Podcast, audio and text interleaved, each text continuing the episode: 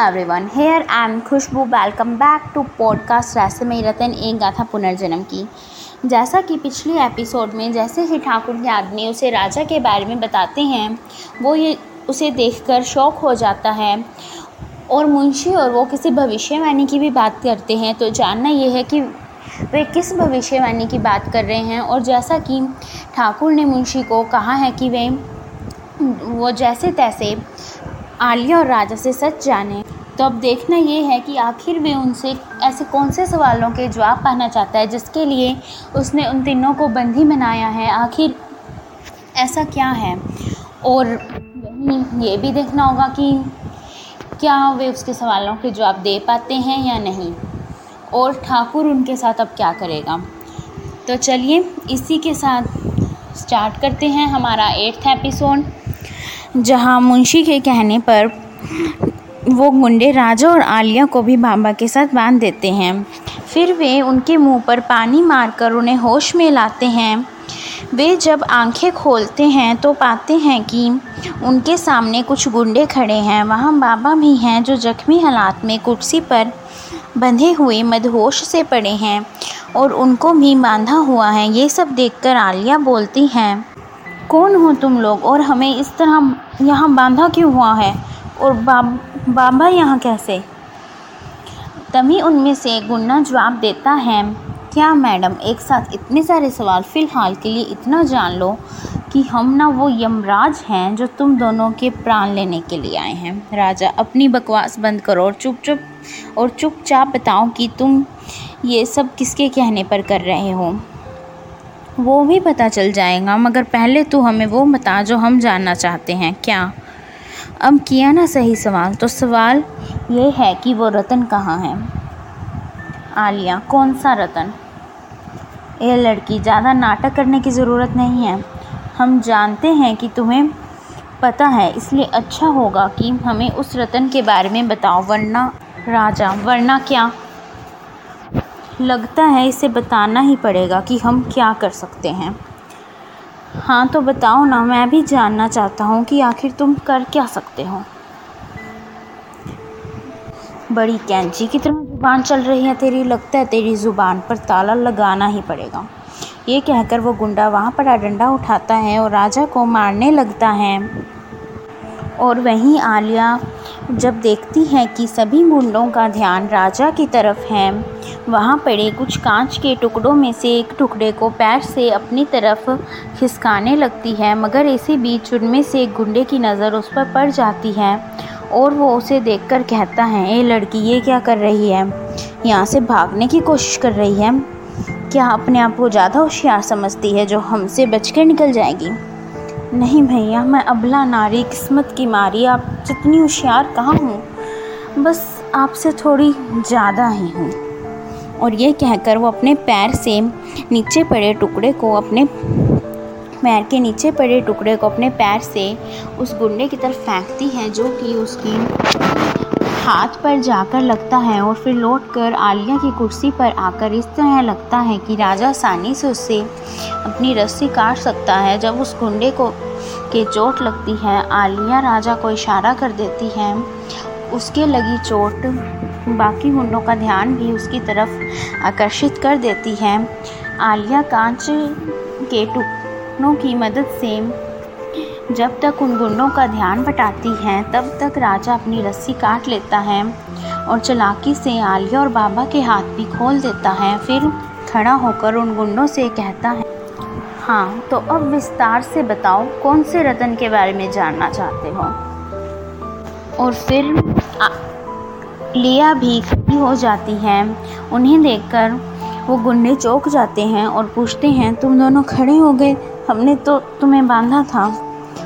उनकी बात सुनकर राजा और आली एक दूसरे की तरफ़ मुस्कुराते हुए देखते हैं और फिर उस कुर्सी की तरफ़ देखते हैं, जिस पर कांच का टुकड़ा लगा होता है और उसी के पास कटी हुई रस्सी भी गिरी होती है। ये देखकर वो गुंडे भी समझ जाते हैं कि उन्होंने क्या किया होगा और फिर उनमें से एक कहता है, अपनी होशियारी दिखाकर यहाँ से छुट छुट तो गए, मगर ये होशियारी ज़्यादा देर तक टिकने वाली नहीं है। तुम दो हो और हम इतने सारे। बचकर निकल जाओगे, ये सोचना भी मत।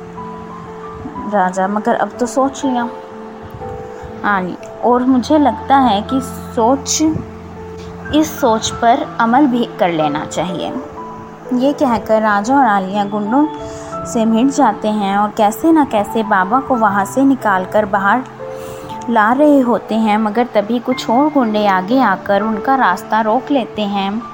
वो दोनों उन गुंडों से लड़ते हैं और किसी तरह मील से बाहर आ जाते हैं, मगर खतरा अभी टला नहीं है।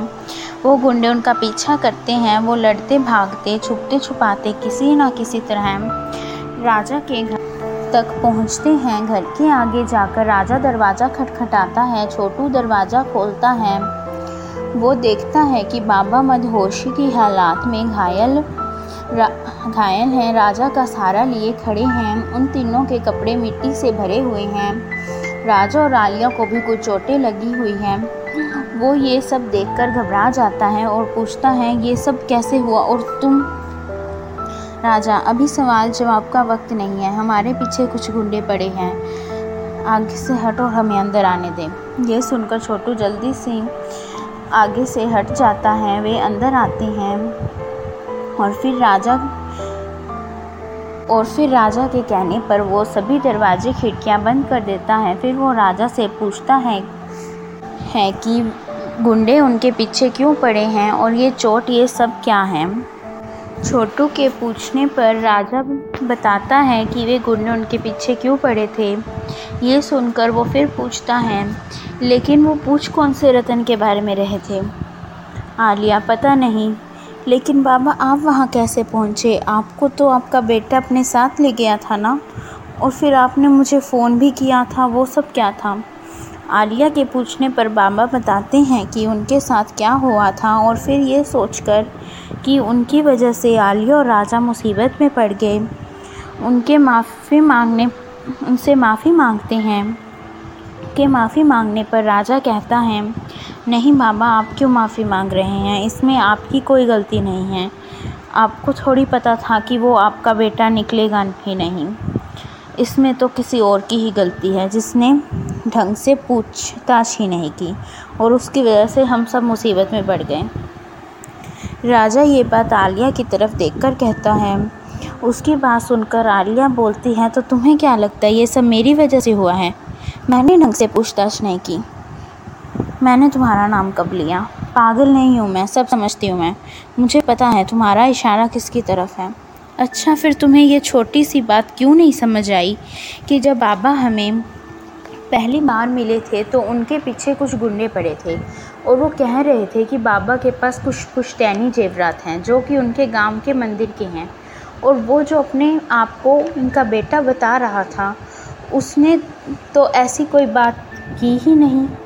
तो तुम्हें उससे इस बारे में पूछना चाहिए था ना?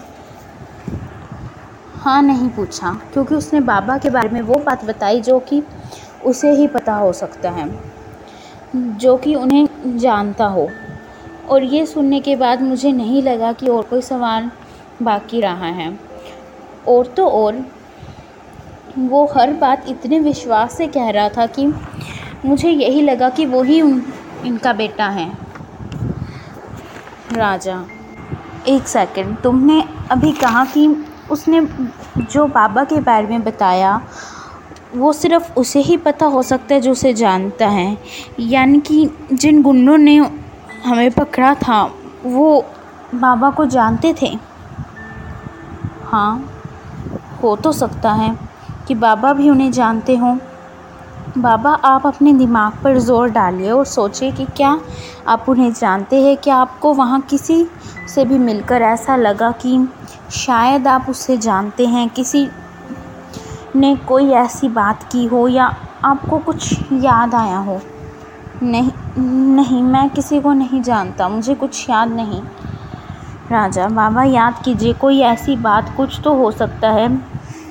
इससे हमें आपको परिवार हमें आपके परिवार को ढूँढने में मदद मिलेगी। सो so फ्रेंड्स हमारा ये एपिसोड यहीं एंड होता है। तो अब देखना ये है कि क्या बाबा को कुछ याद आता है और आखिर वे कौन से रतन के बारे में पूछ रहे थे इनसे?